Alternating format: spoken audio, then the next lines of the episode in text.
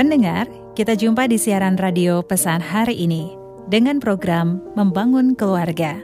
Membangun keluarga mewujudkan masyarakat sejahtera. Saya Stefani akan bersama Anda hingga kita tuntaskan acara ini. Tetaplah bersama kami. Anda sedang mendengarkan siaran radio pesan hari ini dengan program Membangun Keluarga. Membangun keluarga mewujudkan masyarakat sejahtera. Hadir bersama saya, Bapak Sukamdi dan Ibu Olin sebagai narasumber. Salam jumpa Pak Sukamdi, Ibu Olin. Salam, Salam jumpa, Apa kembali. kabar? Luar biasa tetap antusias. Ah, iya, udah senyum-senyum ini ya Ibu Ya. Olin ya. Semangat untuk bersama-sama dengan Bapak Sukamdi. Kita akan membahas topik yang menarik seputar keluarga. Saat ini kita akan membahas topik latar belakang dan pengaruhnya bagi pasangan. Pembentukan sebuah keluarga diawali dengan pernikahan. Karena hubungan antara laki-laki dan perempuan telah diatur dalam suatu norma yang disebut norma pernikahan. Pernikahan dalam arti luas adalah suatu ikatan lahir batin antara laki-laki dan perempuan untuk hidup bersama dalam suatu rumah tangga. Pernikahan pada umumnya diawali dengan bagaimana pemilihan pasangan hidup yang dilakukan sebelum melangsungkan pernikahan. Dalam proses menuju pernikahan, pacaran merupakan cara yang biasa dilakukan dalam masyarakat. Namun untuk melangkah adalah lebih baik setiap calon pasangan suami istri perlu mengetahui dan memahami latar belakang keluarga masing-masing. Karena hal ini sangat berpengaruh di dalam pernikahan di masa depan. Ibu Olin, bagaimana pendapat Ibu tentang latar belakang dari pasangan kita? Ya, pendengar menurut saya setiap pasangan memiliki masalah masing-masing dan cara mengatasi masalah pun eh, berbeda-beda pula. Hal ini sangat tergantung dari pengaruh latar belakang keluarga masing-masing. Karena orang tua selalu merupakan contoh yang nyata untuk ditiru oleh anak-anaknya. Pak Sukamdi, ini topik yang menarik ya, latar belakang dan pengaruh pasangan eh, dari pasangan kita. Bagaimana pendapat Anda? Iya, eh, hal memang perlu diakui Mhm. fakta hidup di dalam sebuah pernikahan suami istri. Latar belakang orang tua kita itu selalu punya pengaruh, selalu itu. Nah, alasannya mengapa?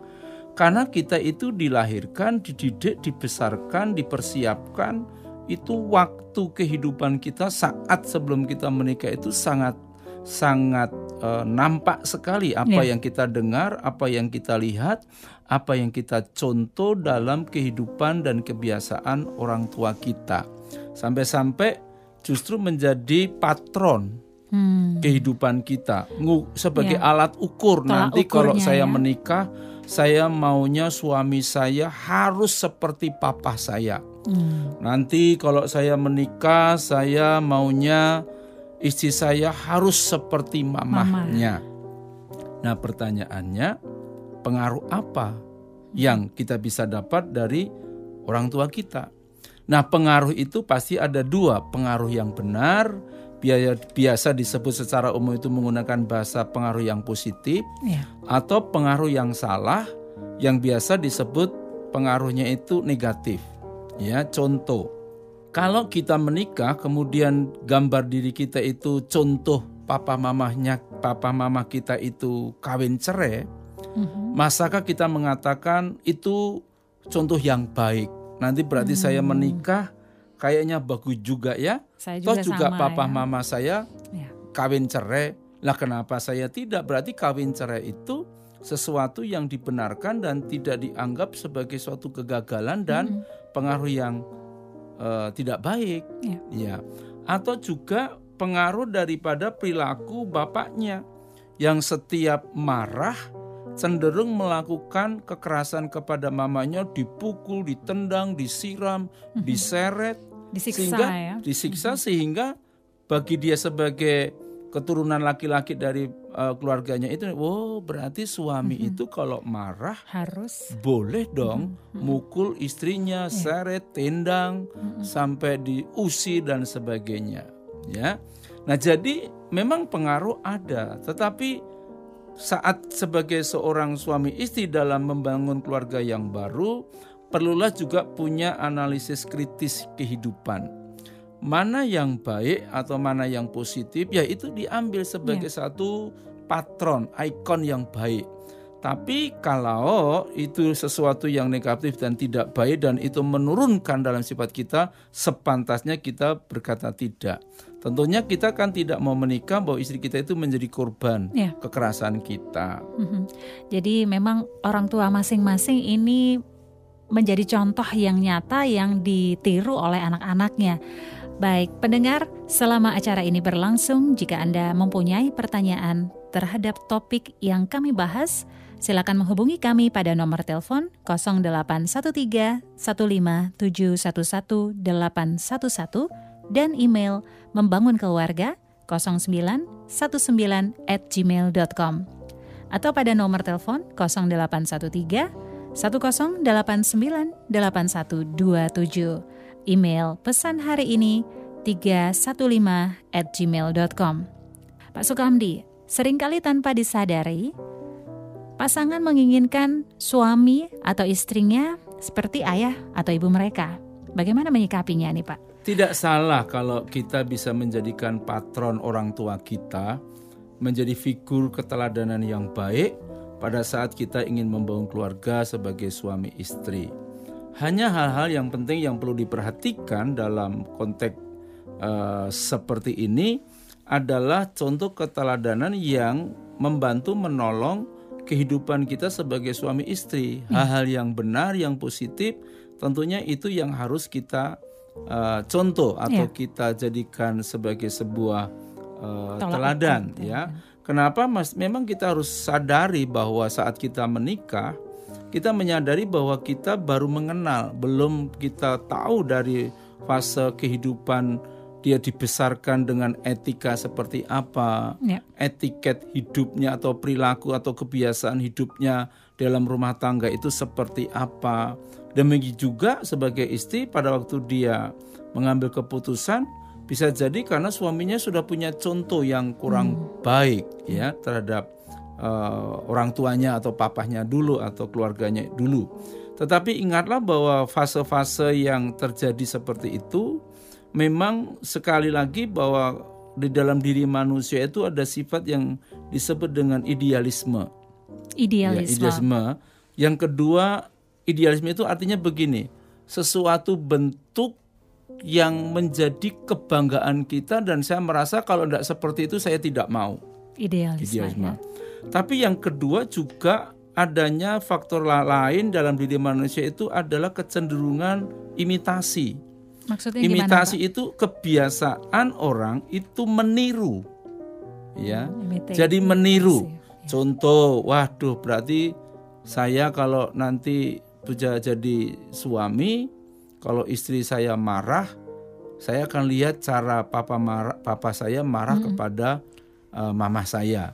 Nah, hmm. jadi kan meniru, ya, logatnya, gayanya, kebiasaan itu bisa saja meniru sampai bahasa menuding menunjuk kemudian Sama eh, persis uh, suaranya itu bisa bisa seperti itu ya. Nah, yang terakhir itu adalah uh, apa yang dimaksud dengan uh, penyimpangan. Jangan sampai itu terjadi. Jadi sudah dapat contoh yang tidak baik tapi justru dia lebih tidak baik lagi. Wah, kalau istri uh, papa mama saya itu pukul satu kali, Wah. Saya anaknya harusnya ya dua tiga kali dong. Berkali-kali ya. Jadi bisa menjadi lebih liar dan sebagainya. Nah, mm-hmm. inilah hal yang harus diperhatikan agar disadari pasangan pasangan suami istri itu mana yang baik untuk bisa disikapi mm-hmm. dan mana yeah. yang tidak baik untuk tidak perlu dilanjutkan.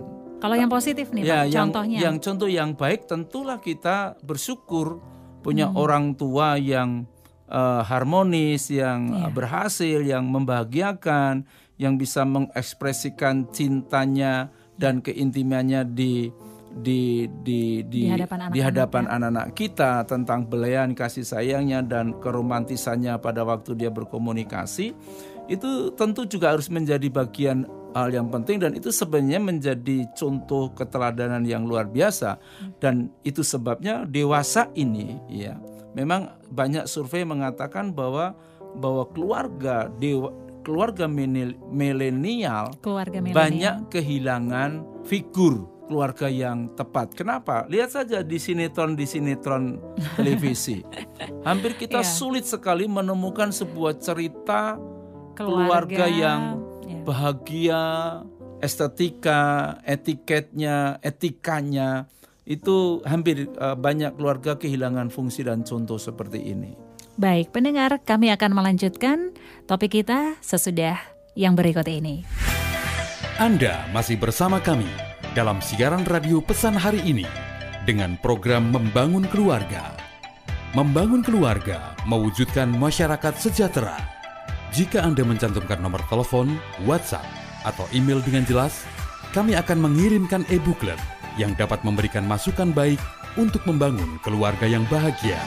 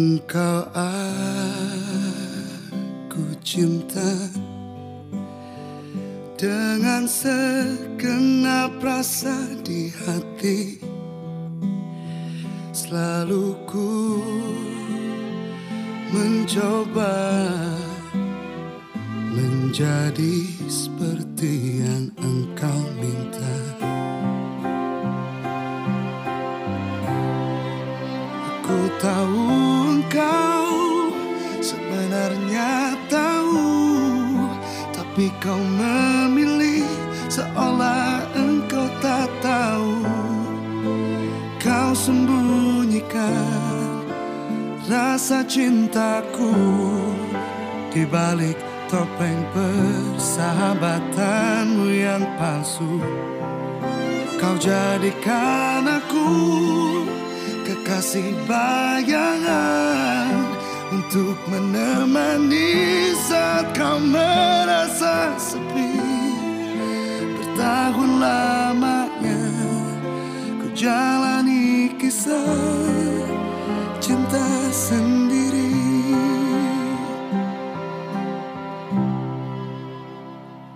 Mungkin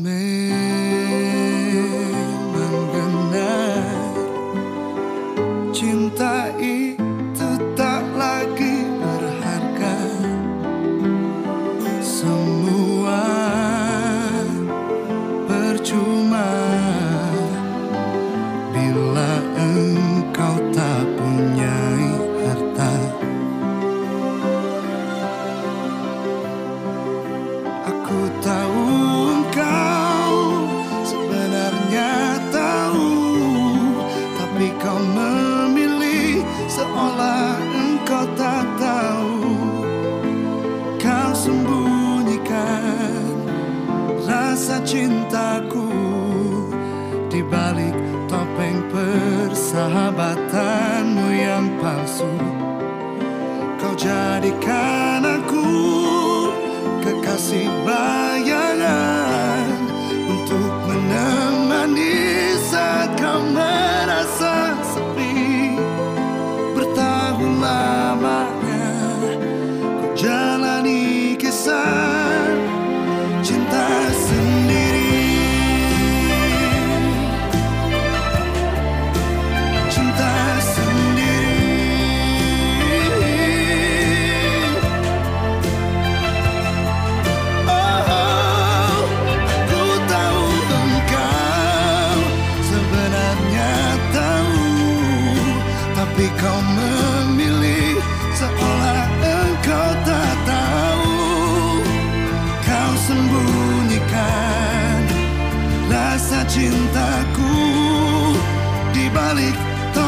cintaku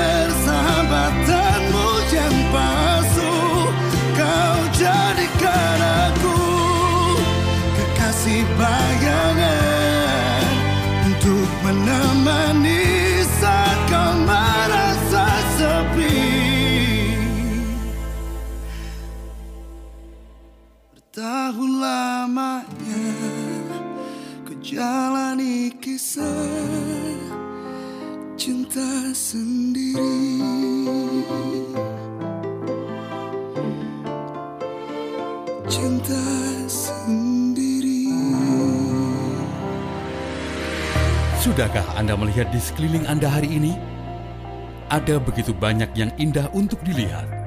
Salah satunya adalah diri kita sendiri. Mungkin saat ini Anda sedang menghadapi keadaan tersulit dalam hidup jangan putus asa, karena setiap peristiwa yang terjadi bertujuan untuk mempersiapkan diri kita agar dapat mencapai tujuan hidup ini. Dukungan pasangan dan keluarga merupakan faktor penting untuk mengatasi masalah yang terjadi. Ingatlah untuk selalu bersyukur dan jangan biarkan persoalan yang terjadi menguasai kita. Jika Anda mempunyai pertanyaan terhadap topik yang sedang Anda dengarkan, hubungi kami 0813 15711 811 Email membangun keluarga 0919 at gmail.com atau 0813 1084 8127 Email pesan hari ini 315 at gmail.com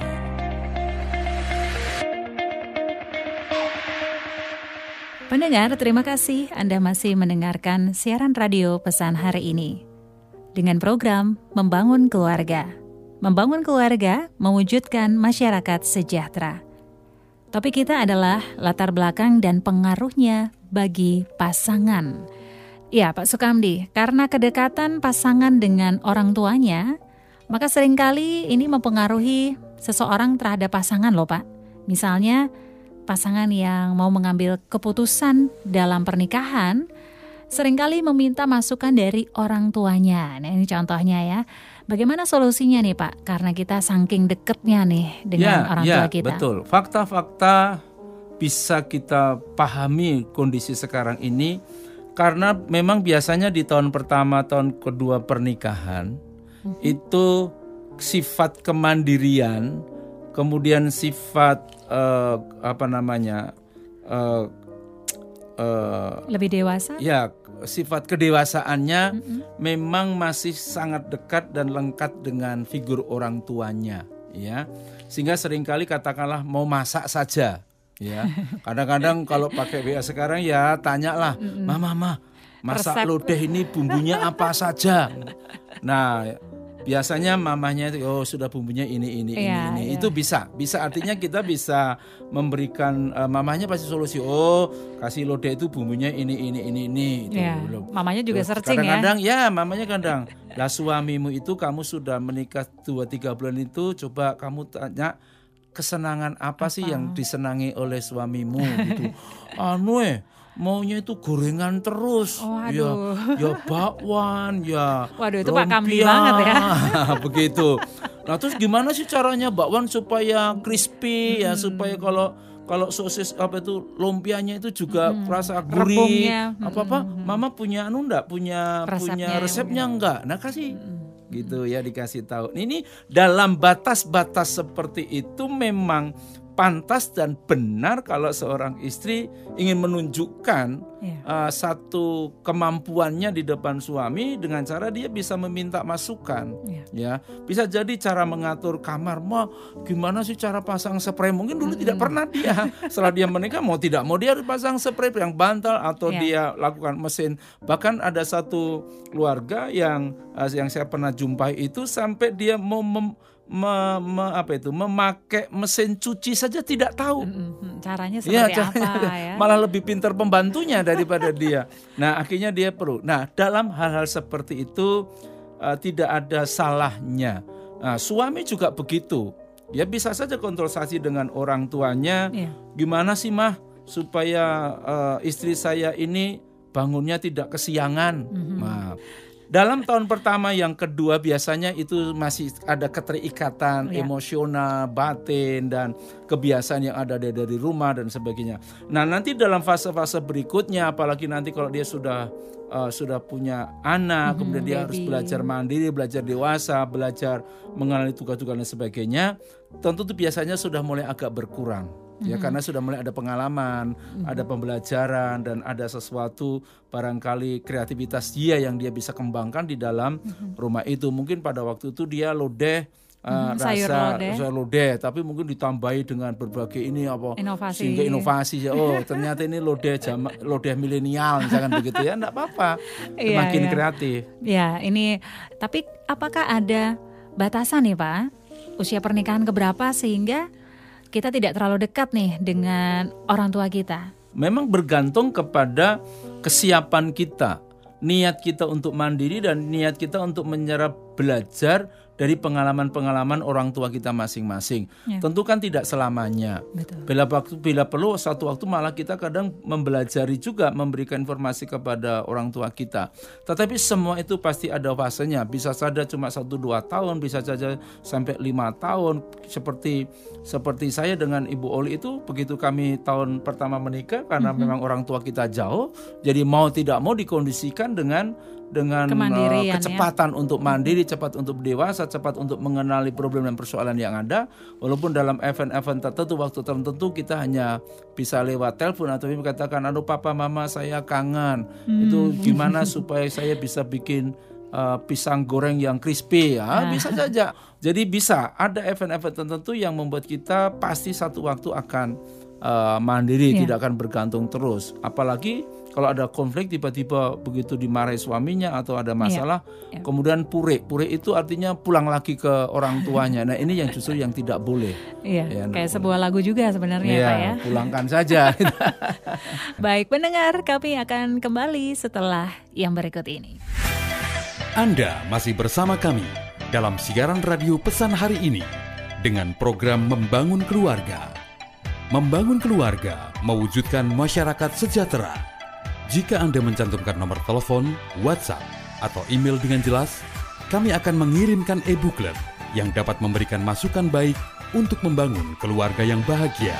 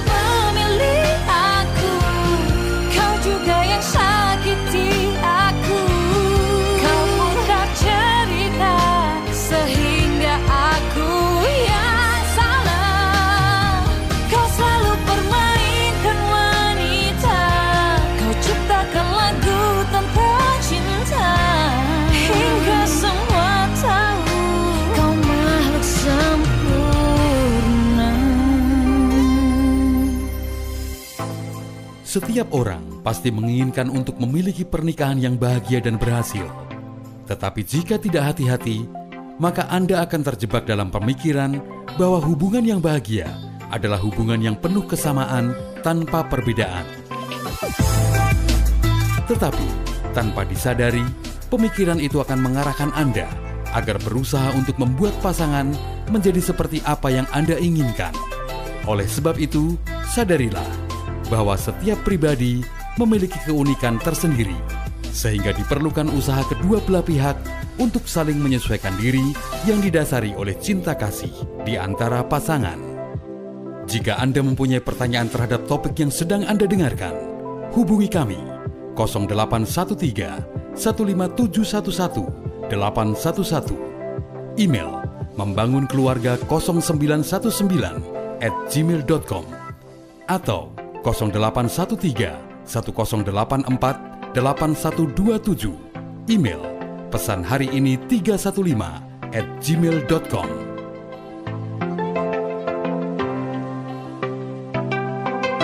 Pendengar, terima kasih Anda masih mendengarkan siaran radio pesan hari ini dengan program Membangun Keluarga. Membangun keluarga mewujudkan masyarakat sejahtera. Dengan topik yang menarik kali ini adalah latar belakang dan pengaruhnya bagi pasangan.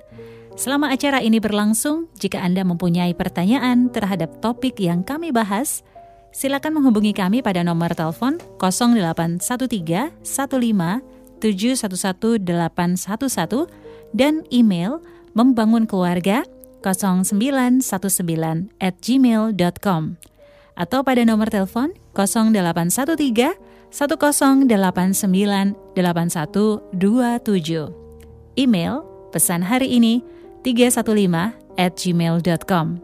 Baik, Pak Sukamdi. Sebuah kasus nih Pak, bagaimana ketika istri dinilai dari kacamata suami yang selalu membandingkan dengan ibunya nih.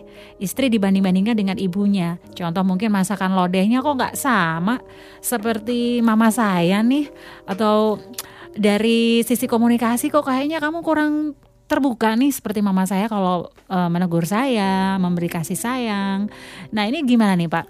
Iya, Memunculkan memang konflik perlu juga. sikap kehati-hatian dalam setiap kita menyampaikan sebuah perkataan.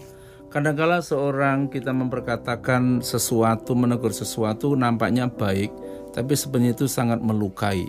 Salah satu hal yang paling tidak disukai seorang istri dalam atau pasangan hidup kita itu adalah kebiasaan membandingkan. Hmm, Ya. ya. Satu waktu kami dalam eh, pernikahan itu mungkin tahun pertama atau kedua itu eh, Bu Oli itu eh, istri saya paling suka makan ikan. Ya, ikan Wah, laut itu nih ya. Satu hari kalau enggak makan ikan dia rasanya kehilangan tenaga.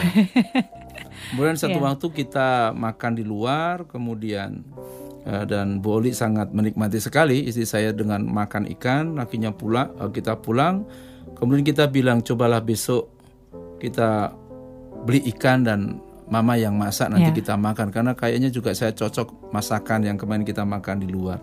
Nah, pendek cerita kemudian sudah Bu Oli pagi-pagi sudah belanja makan masak sampai di meja makan kemudian kita nyalaki nyalain uh, lilin lilin kecil ya, kayak romantis lagunya. sweet. Nah, lag- lagunya Ada lagu lilin backsoundnya. kecil. Dan kau lilin, Nah. lilin kecil. Setelah kita makan saya hanya bilang wah ini kok Rasanya kok gimana nih Pak? rasanya kok nggak seperti masakan ibu yang kita makan kemarin ya. Oh, Ya kan itu biasa seorang suami ngomong begitu kok rasanya beda gitu. Ya Ibu Oli ya jawabnya santai aja lah kenapa papa nggak kawin dengan ibu tadi kemarin gitu ya. Nah ternyata perkataan saya itu melukai men- ya. bahwa saya tertemplak itu pada itu. Aduh tadi saya itu ngomongnya kan cuma kenapa masakannya nggak seperti ibu yang Kemarin. kemarin kita makan di warungnya. Masakannya lebih enak apa Iya, gimana nih kok Pak? lebih enak. Itu ibu kok rasanya beda. Nah, Oke. istri saya dibilang lah kenapa papa nggak kawin sama ibu saja. gitu ya. Waduh, satu kosong Wah, tuh Pak. ternyata itu sangat menyakitkan. Nah, bagi seorang suami hati-hatilah bahwa hal yang paling tidak disukai seorang istri itu adalah kebiasaan dia tidak mau kalau dibandingkan. Ya. Apalagi kita bilang kok kamu nggak seperti ibu saya. Hmm. Ya, bayangin kalau nanti istri kita bilang kenapa kamu nggak kawin ibu saja juga gitu Ya, ya. Akan juga jadi ya. masalah petaka. Jadi ada bahasa-bahasa yang lain yang sebenarnya tidak perlu membuat kita harus menyinggung ya terhadap perasaan uh, istri Mhm. Iya. kita.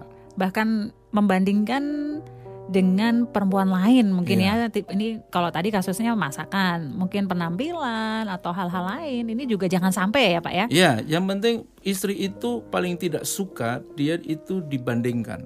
Baik, pendengar selama acara ini berlangsung, jika Anda mempunyai pertanyaan terhadap topik yang kami bahas, Anda bisa menghubungi kami pada nomor telepon 0813 15711 811 dan email membangun keluarga 0919 at gmail.com atau nomor telepon 0813 1089 8127 email pesan hari ini 315 at gmail.com.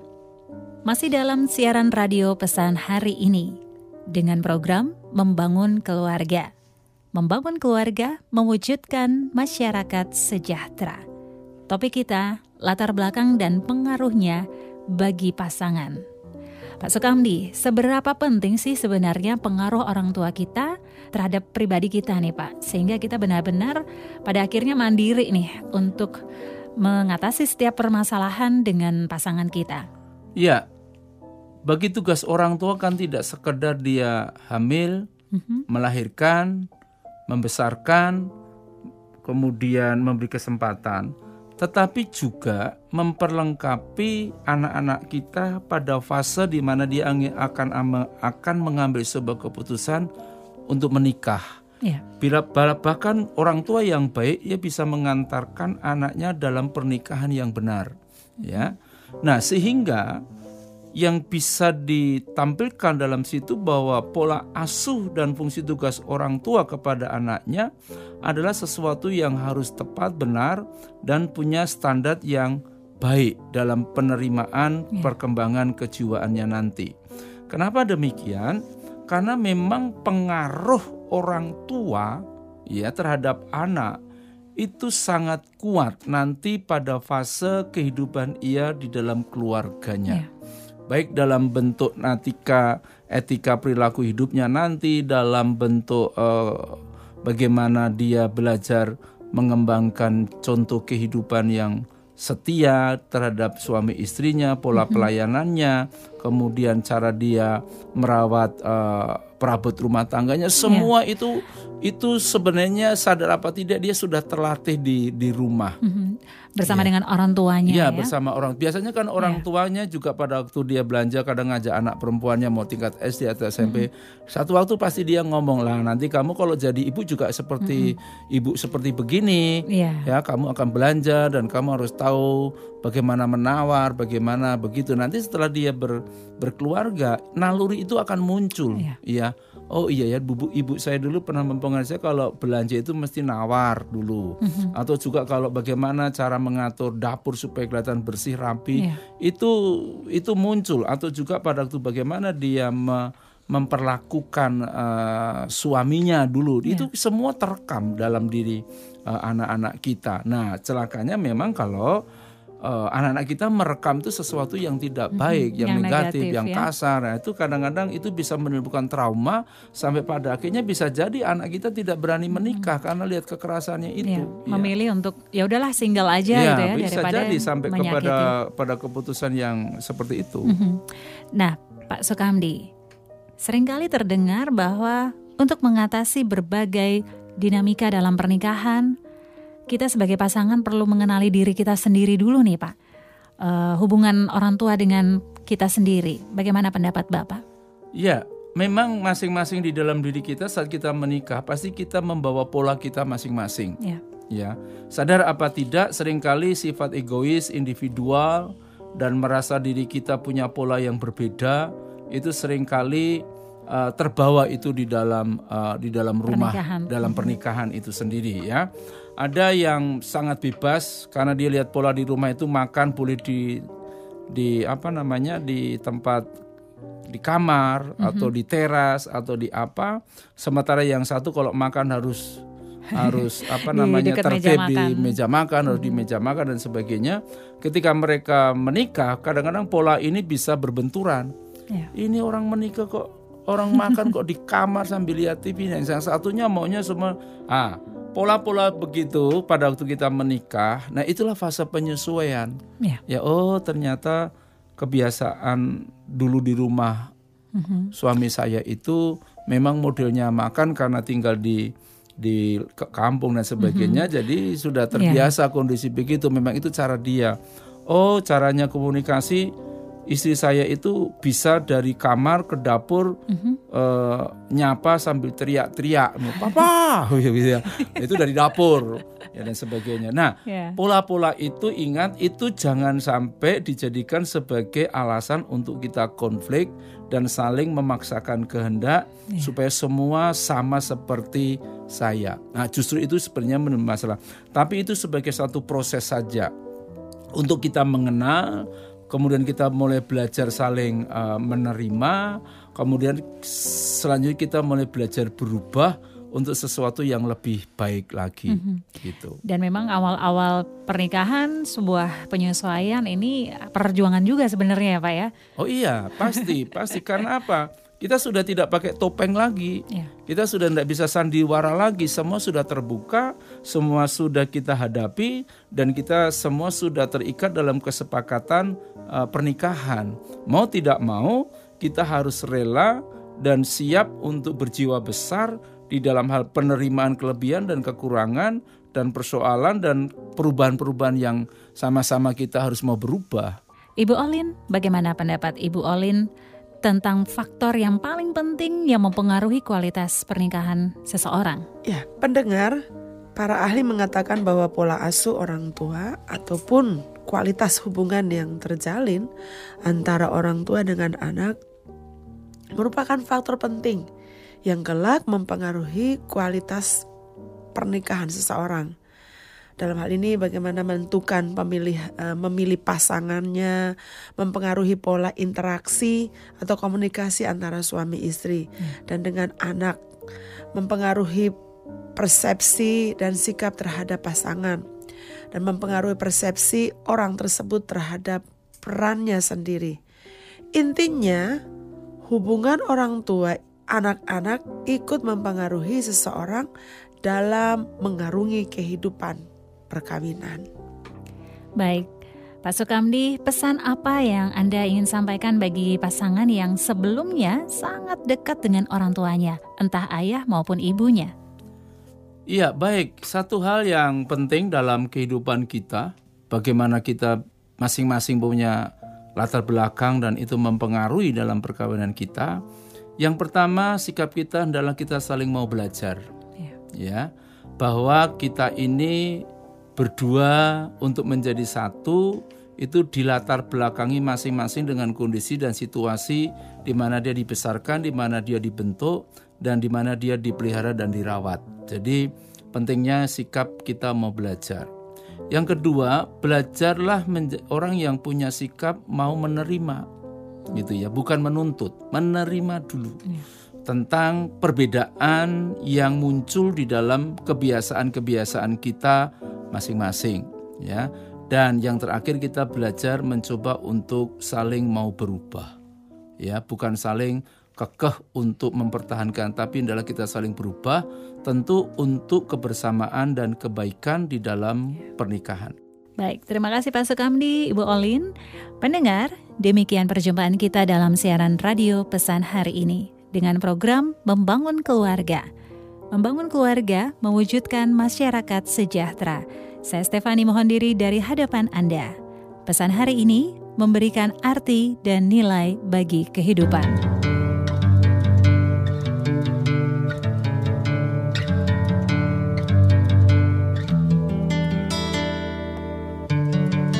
Ku percaya kesedihan ini akan berakhir. Cobaan pasti berlalu atas izinnya. Cinta yang kan menguatkan Jiwa-jiwa yang telah rapuh Doa-doa baik yang kita panjatkan. Kita harus percaya Rencana indahnya untuk kita semua.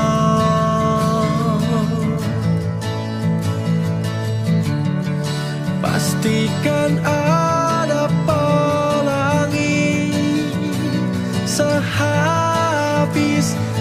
reach.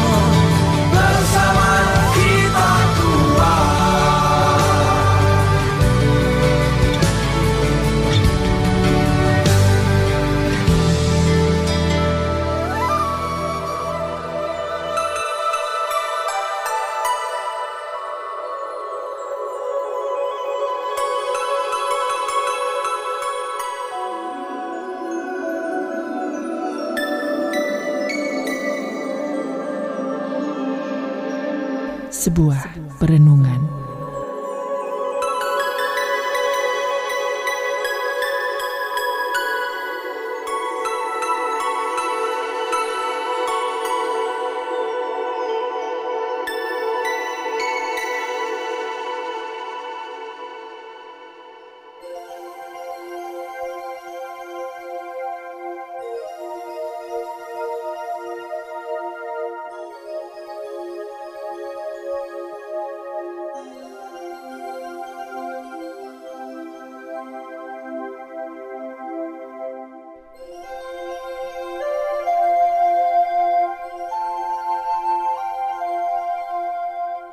Setelah sore melelahkan dari les, ketika aku telah kehilangan kontrol atas muridku dan emosiku, aku pulang ke rumah. Aku dikelilingi oleh keburukan. Jalan-jalan di kota itu penuh sampah dan bau limbah. Anak-anak kota yang aku hadapi berjuang dengan banyak masalah. Dan aku gagal mengendalikan diri dan menjadi penata layan yang baik atas pikiran, tubuh, dan keuanganku. Aku bertanya-tanya, di manakah harapan bagi kota ini, anak-anak ini, dan juga bagiku? Aku mengambil jalan pintas menyusuri rel kereta api yang sudah terbengkalai. Dengan hati-hati aku melangkah untuk menghindari pecahan kaca yang bertebaran di sepanjang rel. Lalu aku memandang ke depan. Ketika perhatianku tidak terfokus pada seluk-beluk keburukan yang mengelilingiku, aku melihat sesuatu yang indah. Sinar matahari sore mengenai tiap pecahan kaca kotor, dan pecahan itu memantulkan cahaya yang cemerlang. Sampah itu menjadi sesuatu yang sangat menakjubkan ketika bermandikan sinar matahari sore. Aku menyadari bahwa masih ada harapan bagi kota ini, bagi anak-anak, bahkan bagiku sebagai terang Kristus untuk mengubah segala yang rusak dan tak berguna menjadi sesuatu yang berguna dan utuh. Allah mengaruniakan perhiasan kepala ganti abu. Aku menyadari bahwa aku tidak perlu membiarkan seluk-beluk yang tidak menyenangkan dalam kehidupan membuatku tidak dapat melihat kecemerlangan kasih Allah.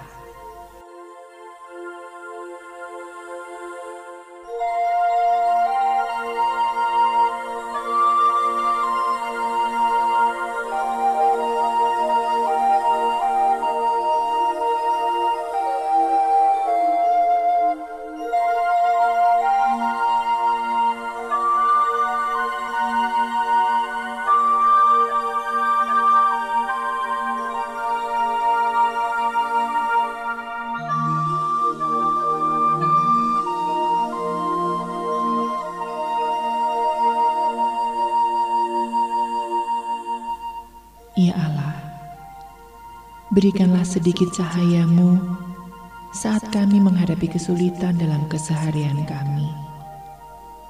Biarkan kami melihat dan memantulkan cahayamu yang mengubahkan itu.